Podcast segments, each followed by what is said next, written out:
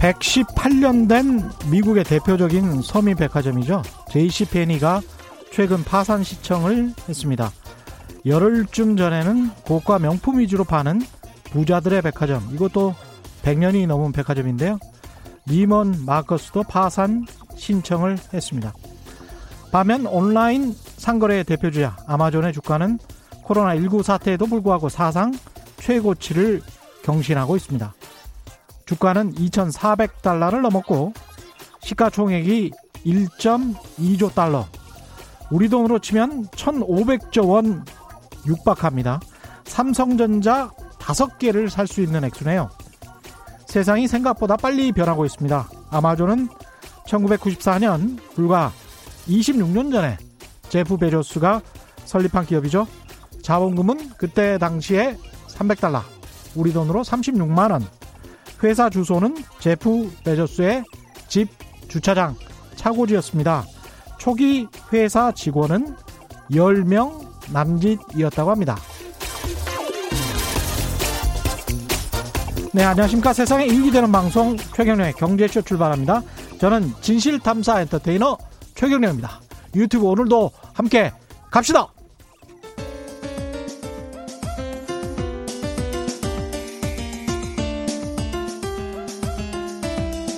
어려운 경제 이슈를 친절하게 풀어드립니다. 돈 되는 경제 정보를 발빠르게 전해드립니다. 예리하면서도 따뜻한 신사 이종우 이코노미스트의 원포인트 경제 레슨. 네, 국내외 경제 흐름을 분석하고 실질적인 투자 정보도 전해드리는 원포인트 경제 레슨 이종우 이코노미스트 나오셨습니다. 안녕하십니까? 예, 안녕하세요. 예, 오늘은 세 가지 숫자로 본 경제 예. 상황. 예, 그렇죠. 재미 재밌을 것 같습니다. 예, 숫자로 아무튼 그 지금 국내의 경제뿐만 아니라 금융시장에 나오고 있는 부분들을 예, 한번 좀 해석을 해보려고 합니다. 어떤 숫자가 나오나요? 첫 번째는 40, 두 번- 40, 예, 두 예. 번째는 47, 47, 세 번째는 천만.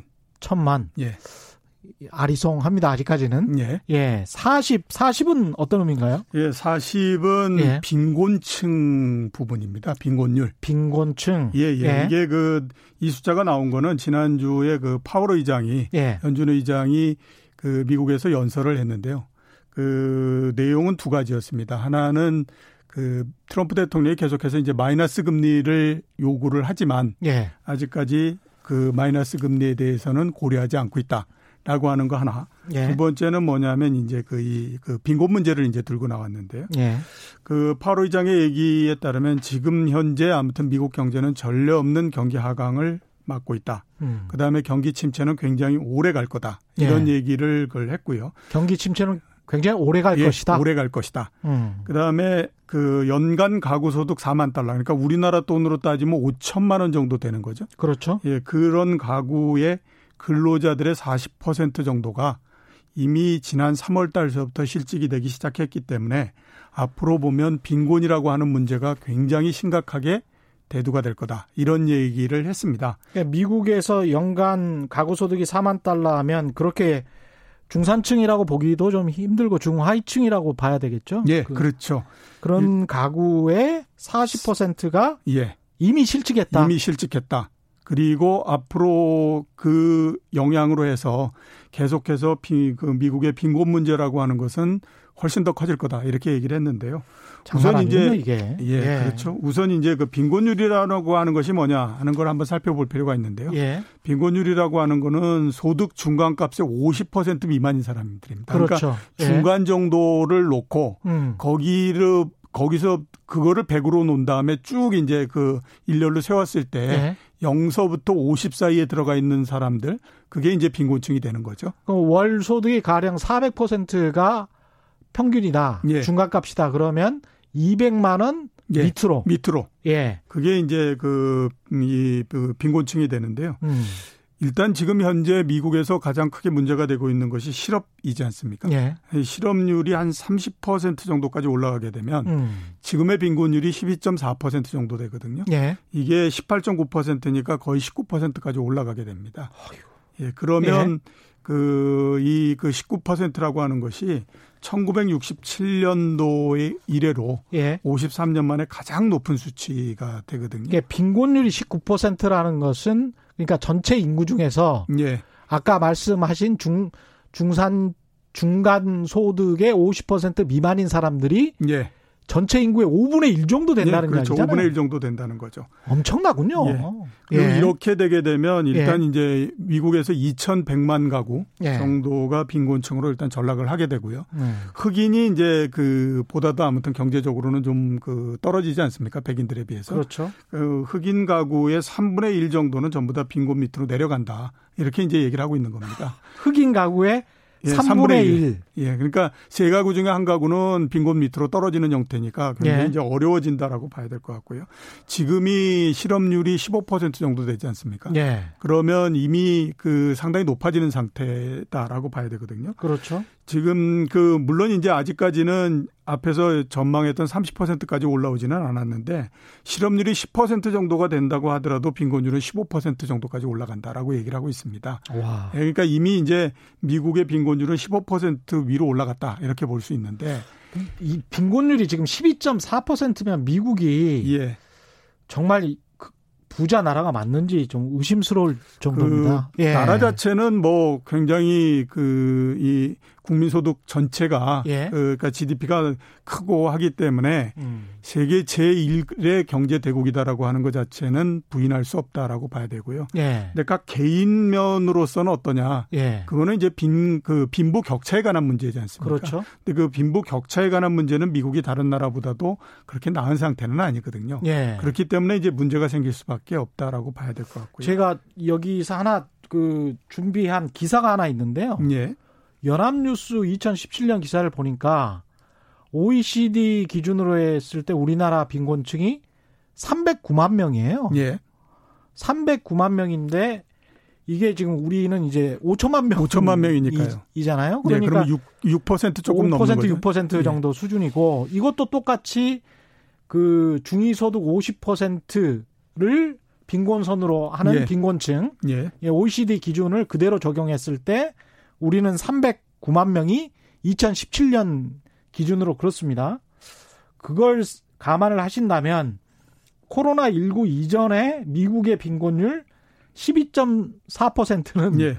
굉장히 높은 거라고. 굉장히. 높은 우리의. 두 배 정도 되는 예. 거니까요. 자, 그, 이 미국의 빈곤이라고 하는 문제가 또 한 번 나왔을 때가 언제냐면, 이제 아시는 것처럼 2008년도 금융위기 때. 예. 그때 나왔지 않습니까? 그 당시에 이제 기록들을 보게 되면 그런 것도 나옵니다. 미국 정부도 어렵고, 그 당시에. 그 다음에 개인도 어렵고, 이렇기 때문에 형무소에 그 많은 사람들이 계속해서 들어가게 됐거든요. 그렇죠. 이런저런 형태로 죄를 짓기도 하고, 그, 이렇게 돼서. 예. 근데- 형무소가 만 원이다 뭐 이런 예, 기사도 그렇죠. 있, 형무소가 만 있었습니다. 원이래 가지고 예. 어떻게 그랬냐면 어 모범수를 중심으로 해 가지고 그냥 저이 집행유예 이런 걸로 해서 다수를 또 내보내야 되고 이렇게 됐었거든요. 예. 그러니까 지금이 보면 그때보다도 훨씬 더 안 좋은 상태이기 때문에 예. 이게 앞으로도 그 미국 사회에서의 빈곤이라고 하는 문제가 계속해서 문제가 될 수밖에 없다. 이렇게 이제 볼 수가 있습니다.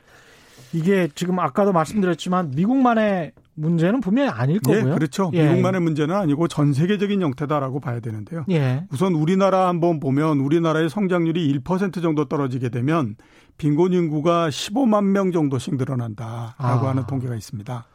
경제 성장률이 1% 떨어지면 예, 그렇죠. 15만, 15만 명. 정도 예, 예. 늘어난다. 거기에다 이제 우리나라 같은 경우에는 미국은 이제 흑백이라고 하는 문제도 있지만 예. 우리나라에서 가장 큰 문제는 노인층과 그렇죠. 그다음에 이제 또 젊은층 이런 부분들의 문제인데 예. 노인 빈곤율이 우리나라에서 우리나라가 OECD에서 1위거든요. 그렇죠. 그렇기 때문에 이 부분들이 굉장히 문제가 될 수밖에 없고요. 음. 그래서 우리 왜 고용 통계가 나올 때마다 언론에서 가장 많이 하는 얘기가 그거지 않습니까? 정부가 들어 정부가 그 재정을 펴서 예. 그 이렇게 오래 지속되지 않는 노인 인구만 고용을 하기 때문에 고용률 자체나 음. 그다음에 취업자 수는 늘어나지만 음. 별로 일자리의 질은 좋지 않다. 이런 얘기를 굉장히 많이 하잖아요. 단기 일자리의 치중. 예. 예, 그렇죠. 뭐 물론 이제 하죠. 예. 틀린 말은 아닌데 음. 그렇다고 해서 노인 인구의 취업이 늘어나고 하는 것들을 폄하할 수도 없습니다. 왜냐하면 다른 방법이 예, 없잖아요. 그렇죠. 앞에서 얘기한 것처럼 노인 예. 빈곤율이 굉장히 높, 잖아요 예. 이건 굉장히 취약한 계층이다라고 봐야 되거든요. 예. 그러면 이 계층에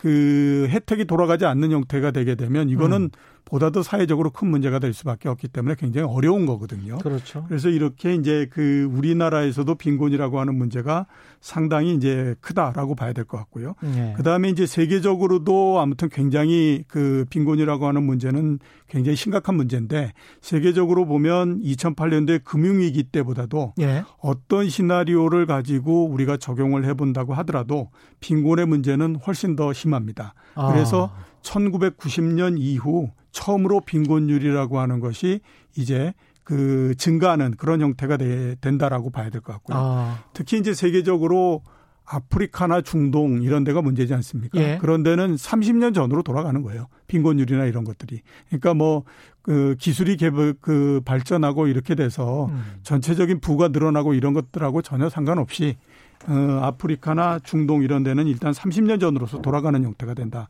이렇게 이제 볼 수가 있고요. 끔찍한 상황이군요, 지금. 예, 그렇죠. 예. 굉장히 끔찍한 상황이죠. 음. 한번 시나리오를 보게 되면 예. 코로나19로 해서 전 세계적으로 소득이 한 20% 정도 줄어든다. 이게 이제 가능성이 없는 얘기가 아닌 게 지금처럼 실업률이 굉장히 문제가 되게 되면 예. 그20% 정도 소득이 일시적으로 아니면 1년 내내 이렇게 줄어들 수 있거든요. 예. 이렇게 되게 되면 전체적인 빈곤의 인구가 음. 세계적으로 보면 9억 명 정도가 됩니다. 9억 명? 예, 9억 명. 예. 그다음에 하루에 5달러 미만으로서 살아가는 사람들. 예. 5달러면 우리나라 돈으로 따지면 6천 원 정도 되잖아요. 6천 원이죠. 예. 6천 원. 6천 원 정도 밑으로 하루를 살아야 되는 사람이 전 세계적으로 40억 명 정도가 됩니다. 40억 명? 예, 그러니까 전 세계의 거의 절반 정도가 되는 거죠. 지금 90억 명 정도 되니까. 7, 70억 정도. 70억이니까. 70억 예. 정도 되죠. 그러니까 절반 정도 되는 거죠. 예. 예. 와. 그러니까 그만큼 지금 보면 우리가 그 코로나19라고 하는 것에 따라서 뭐 선진국을 중심으로 해서 계속 보고 있는 거거든요. 예. 그렇기 때문에 뭐, 어, 이게 여러 가지 얘기들을 하고 그러지만 음. 보다 더 큰 문제는 여러 나라들에서 이런 그 계층 간의 분화나 이런 문제들, 그 다음에 세계적으로 그 선진국과 그 다음에 후진국 이런 문제들 때문에 예. 그 이 이, 이 빈곤이라고 하는 문제들이 굉장히 커질 수밖에 없다 이렇게 봐야 되고요.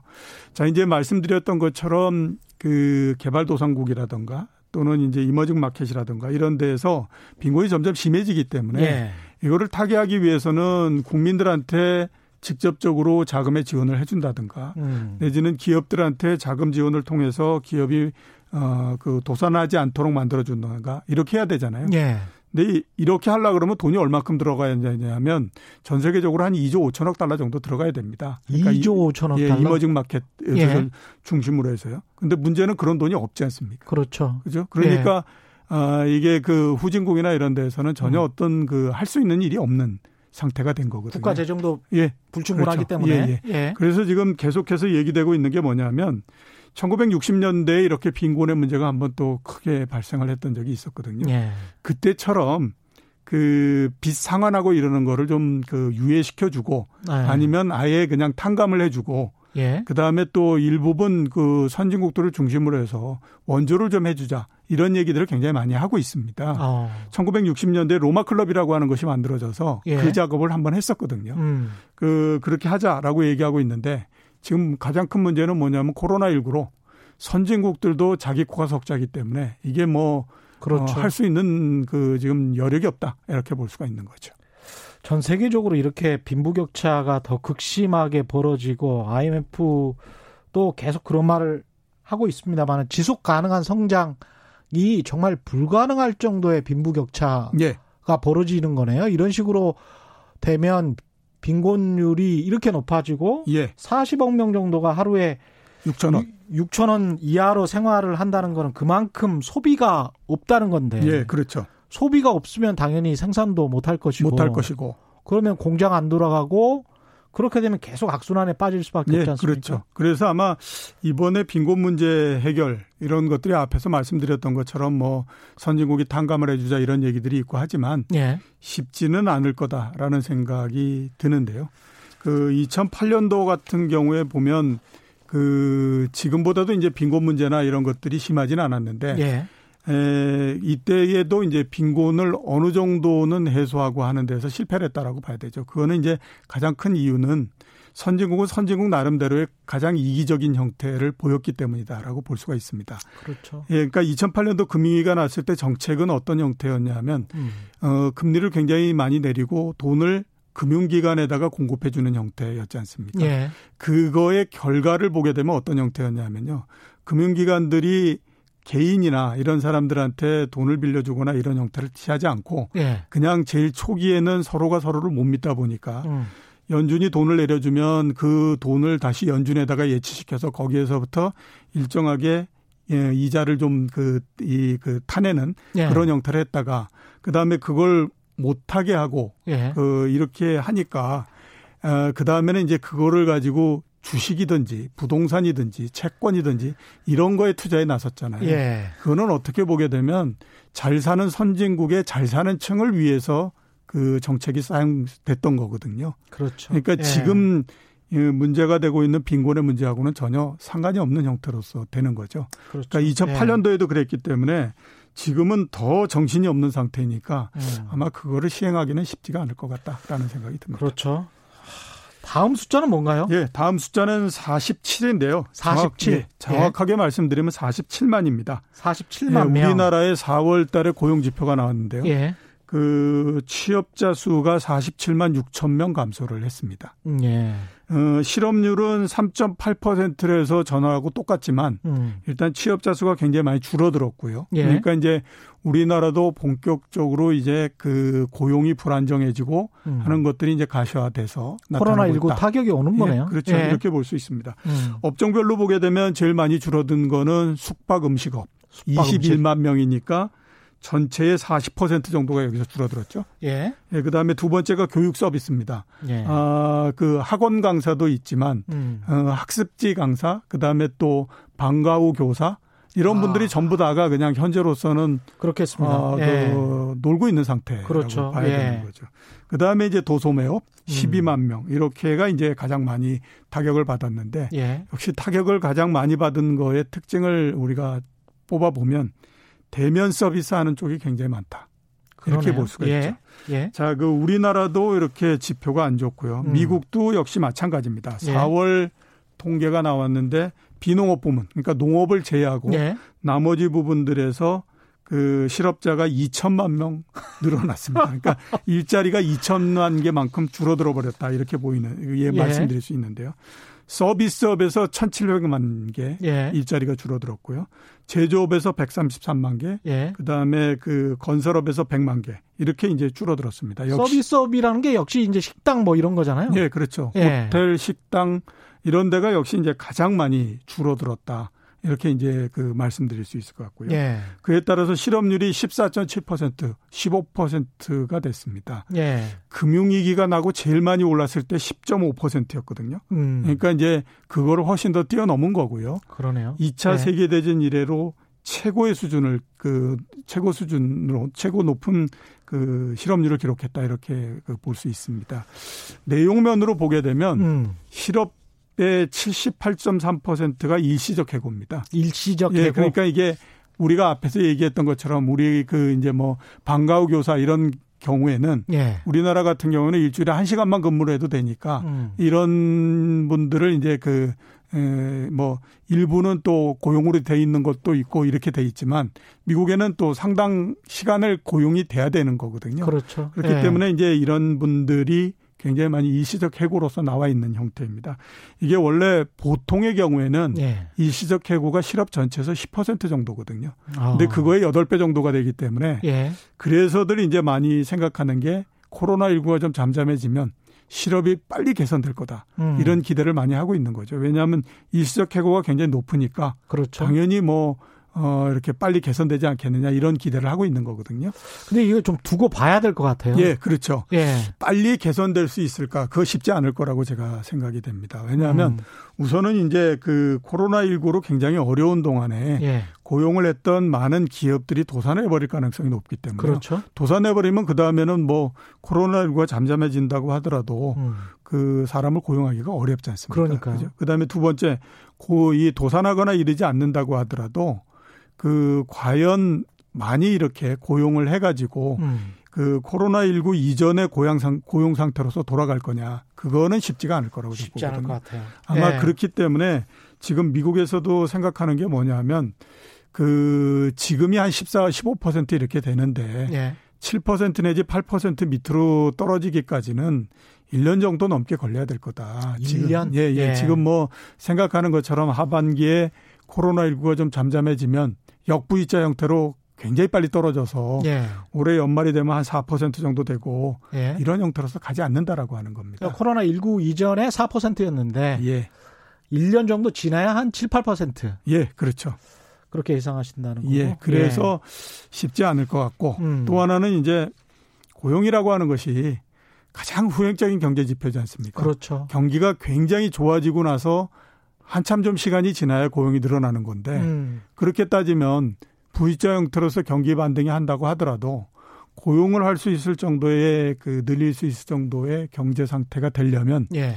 그거는 뭐 내년을 어, 하반기 정도는 돼야만 되는 거죠. 그러네요. 그렇죠. 그렇기 예. 때문에 예. 그 아마 고용이 늘어나고 이러는 음. 것이 당분간은 쉽지 않을 것 같고 이렇기 때문에 앞에서 말씀드렸던 것처럼 빈곤의 문제가 상당히 크게 대두될 수밖에 없다 이렇게 봐야 되죠.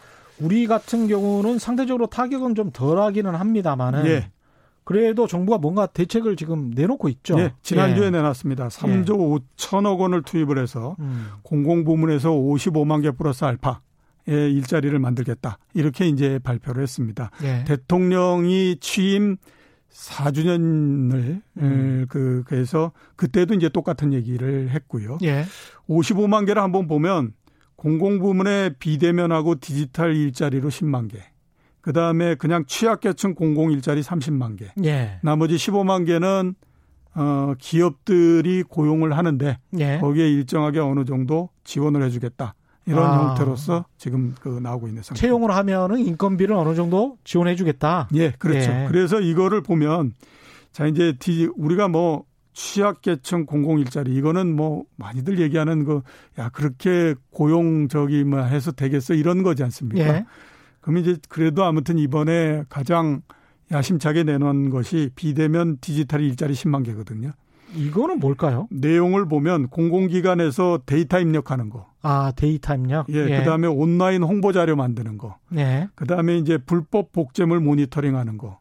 음. 이런 부분들입니다. 예. 그러니까 이제 근데 일단 이것도 뭐 그렇게 어 아주 우수한 일자리다 예. 이렇게 보기는 어렵죠. 그렇죠. 그래서 아마 예. 예산을 이렇게 그 비생산적인 부문들에다가 음. 이렇게 낭비하는 게 맞냐라고 음. 하는 얘기들을 계속 할 가능성이 있습니다. 참 근데 묘안이 당장 쉽지가 없습니다. 않네요. 예. 예. 그러니까 뭐 이렇게 비난을 하는 사람도 예. 특별하게 그 얘기를 하기가 어려운 게요. 그게 결국은 일자리가 민간에서 만들어져야 되는데 예. 민간이 지금 투자를 주저주저 하는 상황이고 워낙 리스크가 크기 때문에 그걸 뭐 뭐라고 하겠어요. 민간을 비, 비난할 그렇죠. 수도 없고 예, 예. 그렇다고 너무 사람들이 어려우니까 단기적인 일자리라도 공급 하자는 정부를 비난할 수도 없고 예, 그렇죠. 참 지금으로서는 참 마땅치 음, 않습니다. 1930년 대공황이 있고 예. 대공황을 빠져나온 가장 큰 정책이 뉴딜이다라고 음. 얘기하지 않습니까? 예. 뉴딜 정책 중에 어떤 게 있냐면 예. 사람들을 한 이 한 만 명 정도 고용을 해서 어. 어 그리고 또 다음 날 만 명을 고용해서 첫날은 땅을 파괴하고요. 두 번째 날은 만 명이 동원돼서 땅을, 메꾸게 하고. 하고. 예. 이거를 연속적으로 계속해서 예. 파고 메꾸고를 예. 계속합니다. 이게 지금 사실은 폴 크루그먼 교수도 뉴욕타임즈에서 몇 번 인용했던 이야기예요. 아주 유명한 이야기입니다. 예. 어쩔 수가 없다. 어쩔 공황, 수가 없는 공황이 거죠. 오면. 예. 예. 그러니까 어떻게 하든지 아무튼 예. 어그 고용을 해서 그 다음에 거기서부터 창출되는 소득을 갖고 뭔가 사람들이 살 수 있게 해줘야 그 다음에 이제 소비가 늘어나고 뭔가가 될 수 있기 때문에 음. 그런 면에서 이제 보면 그런 우리가 생각하면 참 한심하네 이런 정책도 계속 할 수밖에 없는 거죠. 그렇죠. 우리 저 청취자분들도 아마 굉장히 좀 좋은 아이디어다. 갑자기 생각나는 게 있으면 한번 제안도 해줘 보고 그러십시오. 그러면은 아 소개할 만하다 그러면 소개도 해드리고 그러겠습니다. 예. 예. 다음 숫자는 예. 1천만. 예, 다음은 1천만입니다. 예. 그러니까 천만인데요. 이 예. 숫자는 뭐냐면 우리나라에서 처음으로 액면가 5천 원 기준으로 해서 천만 원을 넘는 주식이 이번 지난주에 나왔습니다. 아, 천만 원 넘는 예, 예. 주식이 나왔어요? 그렇죠. 어, 뭐냐면 네이버입니다. 아, 네이버 천만 원 예, 네이버가 지금 액면가 100원인데요. 아, 100원. 주가가 얼마냐면 네. 21만 원이거든요. 그러면 아. 20만 원이면 50배 하면 1000만 원이지 않습니까? 그러, 그러네요. 그러니까 지난주에 처음으로 이제 천만 원을 넘었죠. 예, 액면가 5천 원 기준으로 하면 예, 천만 5천 원 기준으로 천만 원. 어차피 뭐 모든 그 이전에 그 얼마 얼마 마디수를 넘은 것도 5천 원을 기준으로 하기 때문에 예. 5천 원으로 기 5천 원을 기준으로 하면 천만 원을 넘은 겁니다. 아유. 자, 멋지네. 멋지죠? 자, 그 역사적으로 예. 한번 보게 되면요. 10만 원을 제일 먼저 넘은 주식은 태광산업입니다. 태광산업? 예, 예. 지금은 지금도 있습니다. 있습니까? 예, 예. 예. 그 저기 왜 피존 텍스라고 해 가지고 그온 그, 그, 이, 이 옷감 만들고, 아. 그 다음에 모포 만들고 이랬던 회사거든요. 아, 그렇군요. 이게 이제 태광 산업이 제일 먼저 그 돌파를 했고요. 그 다음에 100만 원과 500만 원을 제일 먼저 돌파한 회사는 SK텔레콤입니다. SK텔레콤. 예, 예. 그리고 1000만 원은 네이버가 넘었는데요. 이게 완전히 산업의 역사네요. 그냥. 예, 그렇죠. 예. 어, 태광산업이 그 10만 원을 넘은 거는 음. 92년도에 우리나라가 외국인한테 그 주식 시장을 개방을 했거든요. 예. 그리고 제일 처음에 외국인들이 들어오면서 우리나라 주식을 산게 음. 지금 생각하면 뭐 삼성전자를 사고 이랬을 것 같지만 예. 삼성전자를 산 건 아니고요. 제일 처음에 어떤 주식을 샀냐면 이익 대비해서 주가가 얼마큼 되느냐는 PR. 예. 그죠? 그 PR이 낮은 주식을 샀습니다. 예. 왜냐하면 그거는 교과서에 나오잖아요. 그렇죠. 그러니까 예. PR이 낮은 주식이 이익 대비해서 주가가 낮으니까 좋다라고 어. 해서 이제 그걸 한 거거든요. 뭐 그 당시까지만 하더라도 우리나라가 뭐 92년도니까 세계에 잘 알려진 것도 아니고 음. 삼성전자가 그렇게 많은 뭐 외국인들한테 알려진 것도 아니고 예. 그래서 이제 샀는데 거기에 이제 가장 대표적인 주식으로 태강산업이 이제 그걸 된 거고요. 예. 그 전서부터 태강산업은 상당히 좋은 회사였어요. 이익은 굉장히 많이 나는데 예. 이게 문제가 뭐냐면 대주주가 굉장히 많은 주식을 갖고 있다 보니까 거의 거래가 안 되는 형태였죠. 음. 그러면서 가격이 그냥 6만 원, 7만 원 요 상태에서 그냥 왔다 갔다 하고 예. 그다음에 이제 애널리스트가 어 한번 단방을 해가지고 기업에 대해서 좀 들어보겠다라고 하면 오지 말라 그러고 오면 귀찮고 우리가 그 그래서 우리는 주가 이렇게 뭐 어떻게 되는 거 이거 그 상관하지 않으니까 예. 오지 말라고 이랬던 회사거든요. 근데 야. 이제 그런 거 모르고 외국인들이 사니까 10만 원을 이제 넘어갔는데 이 태강 산업의 10만 원은 뒤에 놓고 보게 되면 우리나라 경공업이 마지막 불꽃을 태운 겁니다. 그렇군요. 그렇죠. 그 이후에는 섬유나 음. 뭐 경공업 이런 것들이 더 이상 이제 우리 경제뿐만 아니라 시장에서 역할을 못 하게 된 거죠. 다 해외로 이전했죠. 네, 그렇죠. 예.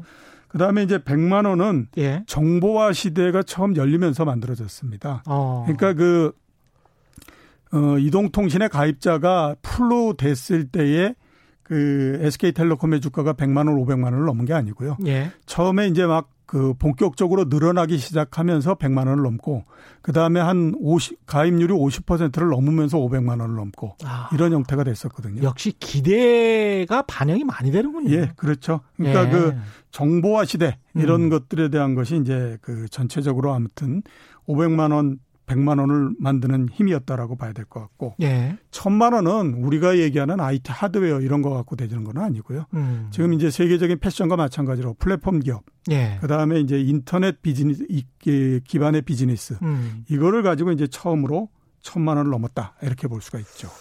그렇네요. 그러면 네. 이게 지금 주가뿐만이 아니고 시가총액 같은 경우도 이런 방향으로 산업의 발전 방향으로 이렇게 바뀌고 있습니까? 예, 그렇죠. 예.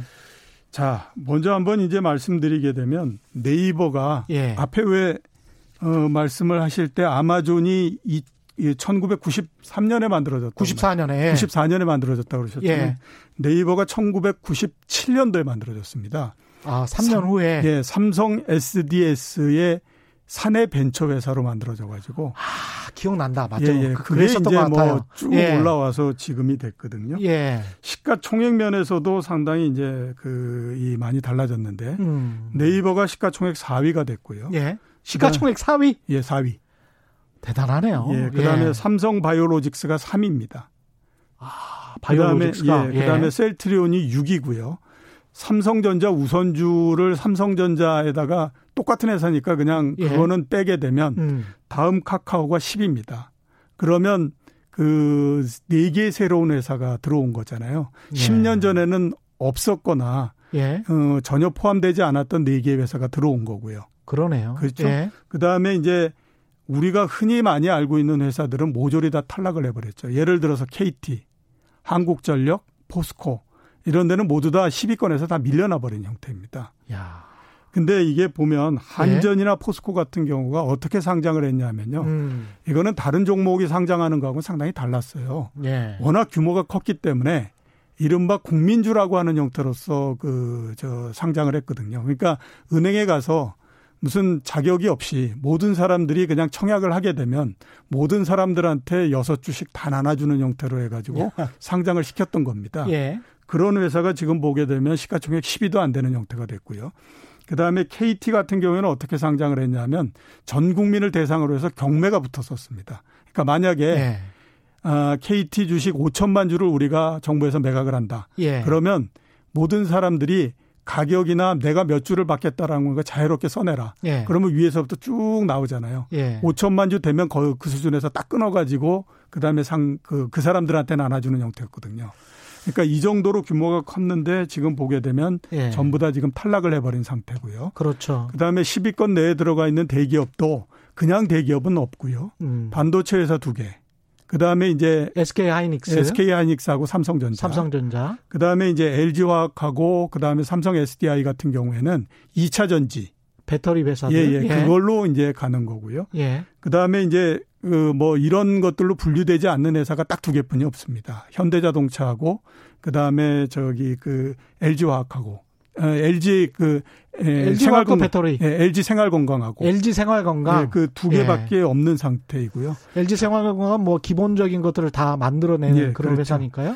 예. 현대차의 위상이 주식시장에서 얼마나 떨어졌느냐 하는 것들을 보게 되면요. 음. 지금 다음 카카오하고 10위를 놓고 치열하게 지금 격전을 벌리고 있는 상태입니다.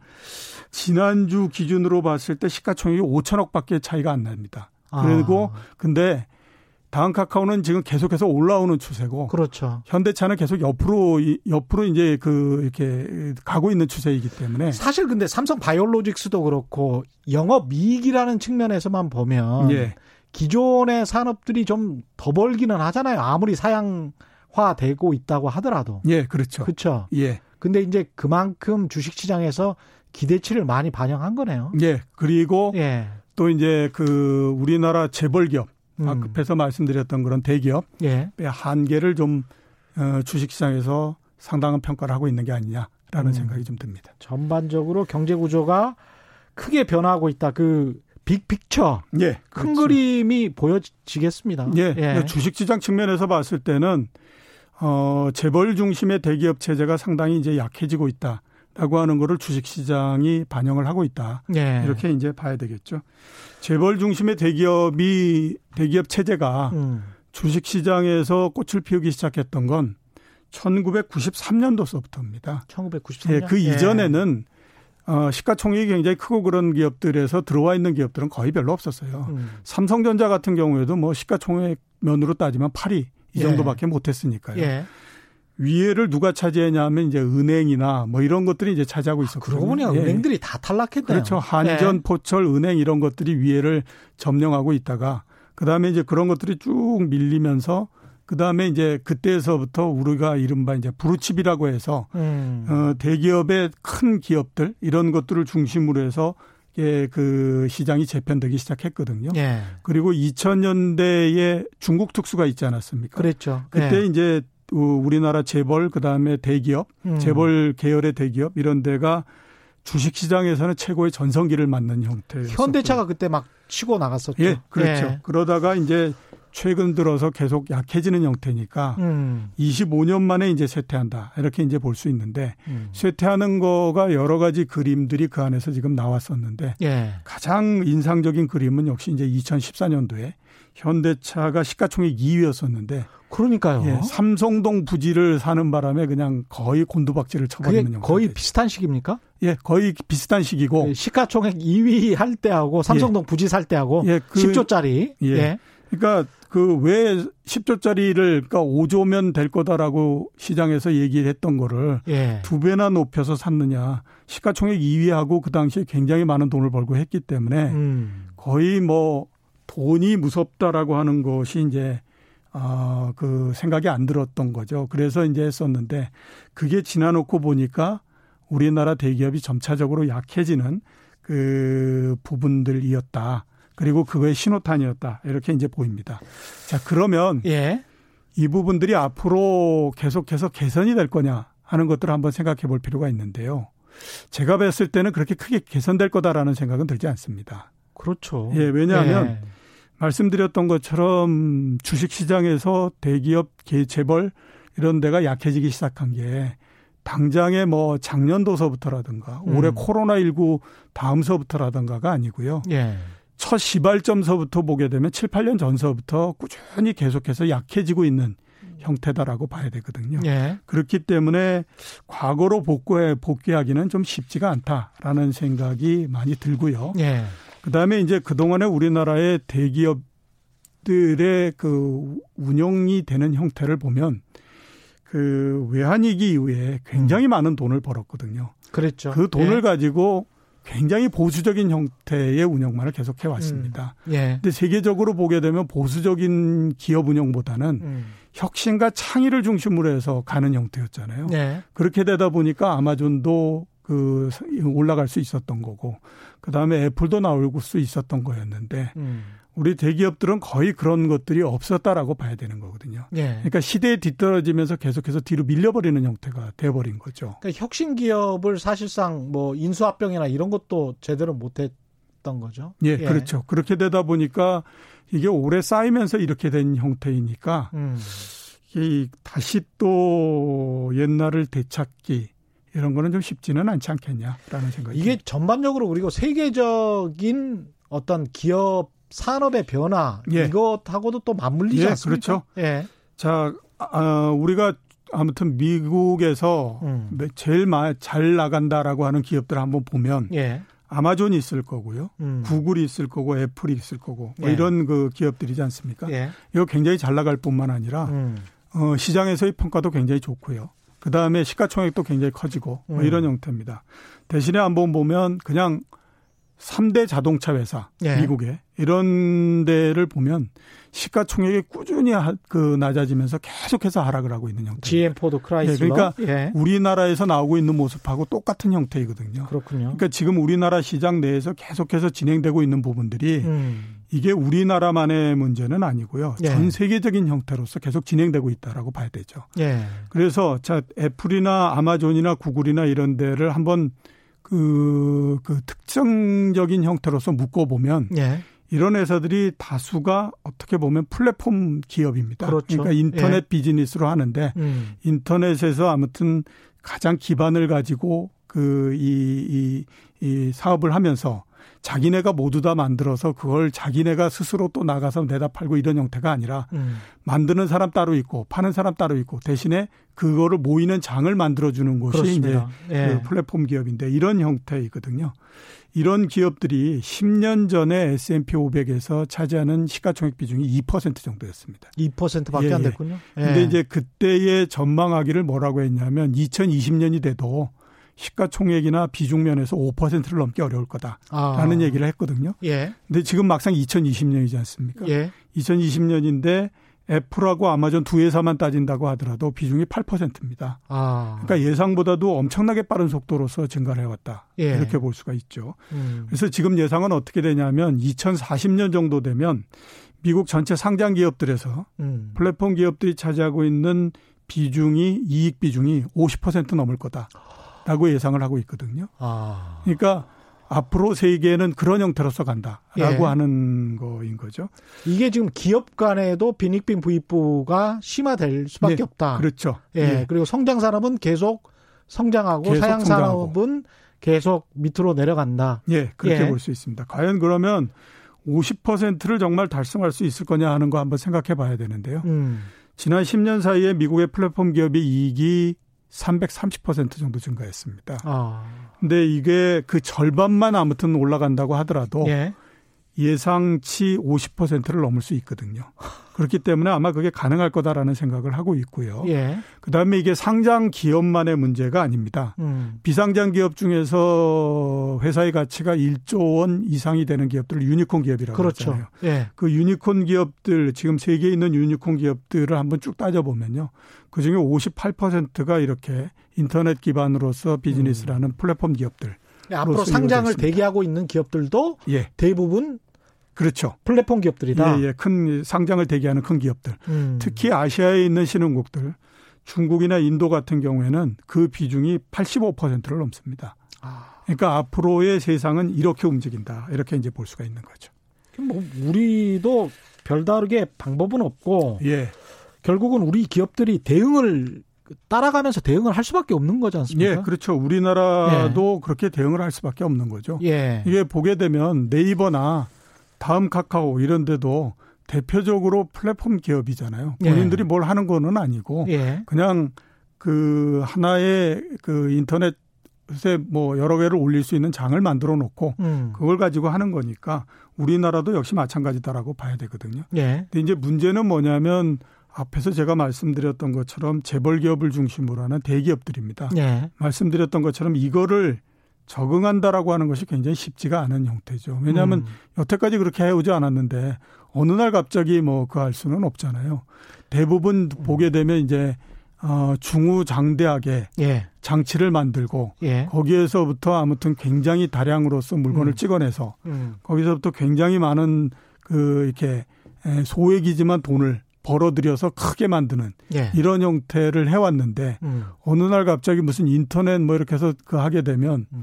이게 진짜 적응하기가 굉장히 어렵죠. 그렇기 때문에 예. 적응하기가 이 쉽지가 않고요. 그 다음에 앞에서 말씀드렸던 것처럼 지난 20년 동안 돈을 많이 벌면서 음. 기업의 운영을 굉장히 보수적으로 해왔죠. 그렇죠. 그래서 네. 가장 대표적인 형태가 뭐냐면 면세점 특 그 저 이 사업자 모집한다 그러니까 굉장히 많이 모였잖아요. 그렇죠. 그거 이제 황금알 낳는 거위다 이러면서 모였지 않습니까? 예. 제가 그때 그거 보면서 절대 황금알 낳는 거위 안 될 거고 어떤 기업들 같은 경우에는 몇, 그 허가받고 있는 5년 동안 예. 한 번도 흑자를 내지 못하고 면허권 반납할 거다라는 생각을 했었거든요. 어, 지금 그 예측이 그대로 네, 그렇죠. 그게 있어요. 왜 그러냐면 예. 사업자가 작을 때에는 당연히 돈을 벌 수 있지만 음. 사업자를 두 배, 세 배로 늘리게 되면 음. 경쟁이 그만큼 격화되는 형태가 되기 때문에요. 당연히 그 이 돈을 벌기가 어려워지거든요.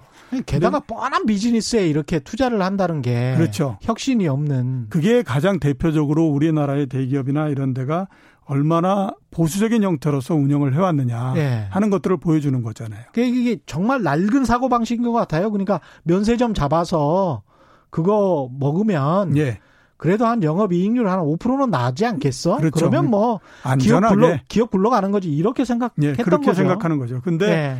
미국이나 지금 진행되고 있는 상태를 보게 되면 그게 음. 절대 아니다. 그렇죠. 라고 하는 거를 보여주는 거잖아요. 예. 끝없이 계속 후퇴하고 있지 않습니까? 예. 포스코나 한국전력처럼 굉장히 큰 회사들이 음. 이렇게 주식시장에서 위상이 계속해서 약해질 거라고는 아무도 생각하지 못했지 않습니까? 예. 자, 그럼 문제가 뭐냐면 그러면 대기업들은 어떻게 해야 될 거냐 하는 음. 부분들의 문제죠. 예. 갑자기 그러면 어느 날서부터 바꿔서 우리도 저런 거 해보자라고 해서 나간다고 해서 절대 되는 거 아니거든요.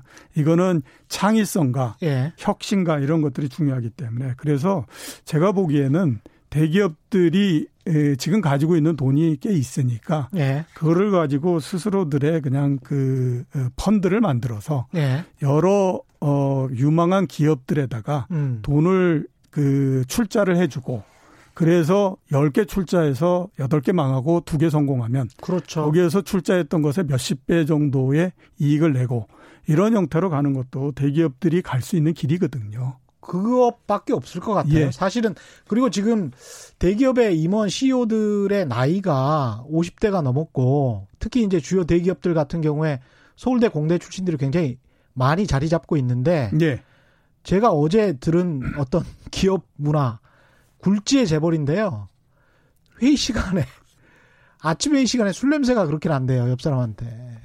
그 뭘 의미하냐면 그 50 후반에 대기업 그 사장급들이 그 전날에 술을 많이 드셨다는 거죠. 예. 그렇게 지금 운영이 되는 대기업들이 생각보다 굉장히 많습니다. 그리고 외부에는 굉장히 혁신적으로 보이지만 예. 그 안에는 꼭 그렇지 않다. 제가 제가 그렇죠. 뭐라고 이제 어떤 기업을 딱 특정해서 말씀 못 드리지만 정말 혁신적으로 보이는 기업들도 그렇지 않은 기업들이 많다. 이래서 사람과 문화가 굉장히 바뀌어야 되는데 예. 말씀하신 것처럼 벤처 기업들한테 많이 그렇죠. 좀 예. 손을 빌려야 될것 그렇죠. 같아요. 예. 오히려. KBS는 저기 뭐 이렇게 많이들 따로 예. 떨어져서 일을 하니까 잘 모르시겠지만 예. 우리나라의 대기업 이런 데 많지 않습니까? 예. 앞에서 말씀하셨던 것처럼 이제 굉장히 뭐 아무튼 창의적이고 혁신적인 것 같은 이런 기업들이지만 예. 에, 저도 임원을 해봤기 때문에 압니다. 아, 맞아. 그 예. 사람들을 판단할 때 제1 기준이 뭐라고 보십니까? 그게 본인한테 충성하는 사람. 아 그것보다도 큰 거는 예. 근태가 잘 되느냐 아. 안 되느냐 그거 가지고 따집니다. 그러니까 뭐 그렇군요. 아, 일을 아무리 잘 하고 예. 어, 많은 아이디어를 낸다고 하더라도 내 주변에서 항상 보여야 돼. 그렇죠. 그리고 어 이게 뭐 한 일주일 됐는데 예. 한 한두 번 정도 늦게 오더라. 그러면 굉장히 이제 평가가 낮아지는 형태가 굉장히 되겠죠. 정근대적인 인사평가. 그게 벗어나지를 못하는 형태가 됩니다. 왜냐하면 예. 그 제일 처음에 회사를 들어왔을 때서부터 음. 그다음에 그거에 익숙해져서 본인이 그 임원이 되고 고위 그 직을 먹게 됐을 때도 그거에서 벗어나지 못하거든요. 예. 그런 형태이기 때문에 이게 보면 지금에서 우리나라의 대기업들이 대호각성을 해서 확 바꿔가지고 음. 어, 지금 세계적인 트렌드를 쫓아간다 이건 굉장히 어렵다라고 봐야 됩니다. 굉장히 힘들어요. 예, 사람과 문화가 바뀌지 않으면 근데 이게 쉽게 바뀌지가 않거든요. 그렇죠. 이 주식 시장 관련해서 김유동님은 미국 주가 향후 어떻게 예상하시나요? 이렇게 말씀하시던데요. 예. 예. 자, 지금 미국 주가가 세 가지로 나눠져 있습니다. 네. 하나는 나스닥 같은 경우에는 꾸준히 계속해서 올라가고 있는데 음. 이거는 우리가 계속해서 지금 얘기하고 있는 혁신 기업 이런 쪽이 어, 점수를 많이 받기 때문에 올라가는 형태고요. 예. 그다음에 구기업들이 많이 몰려 있는 그, 이, 이, 그 다우지수 같은 경우에는 예. 4월 초에 에, 반등이 이미 끝나고 음. 지금은 계속해서 옆으로 지금 밀려가고 있는 네. 상태입니다.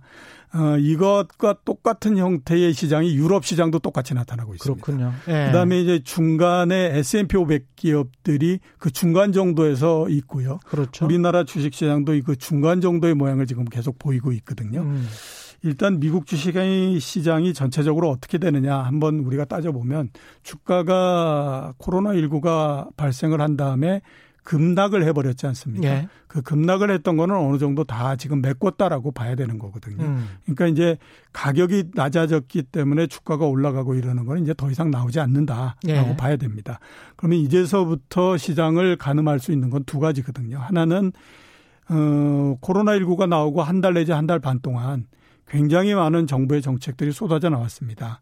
그 정부의 정책을 어떻게 평가하느냐, 음. 그리고 그게 실제적으로 얼마만큼 집행이 되느냐 예. 하는 거를 놓고 그거에 대한 평가가 하나 나올 수 있고요. 음. 두 번째는 이제 우리가 계속 얘기했던 것처럼 혁신적인 기업들, 예. 그다음에 지금 나스닥을 전체적으로 지배하고 있는 기업들이 얼마만큼 이익이 계속해서 증가해 가면서 갈 수 있느냐 하는 부분들인데 음. 우선은 이제 가격은 거의 대부분 다 반영이 됐다라고 봐야 되기 때문에 음. 어 일단은 좀 한 번 정도는 쉬었다 가지 않겠냐 이런 생각이 좀 듭니다. 우리 주식 시장도 마찬가지입니까? 예, 우리 주식 시장도 거의 비슷하다고 봐야죠. 앞에서 예. 제가 말씀드렸던 것처럼 예.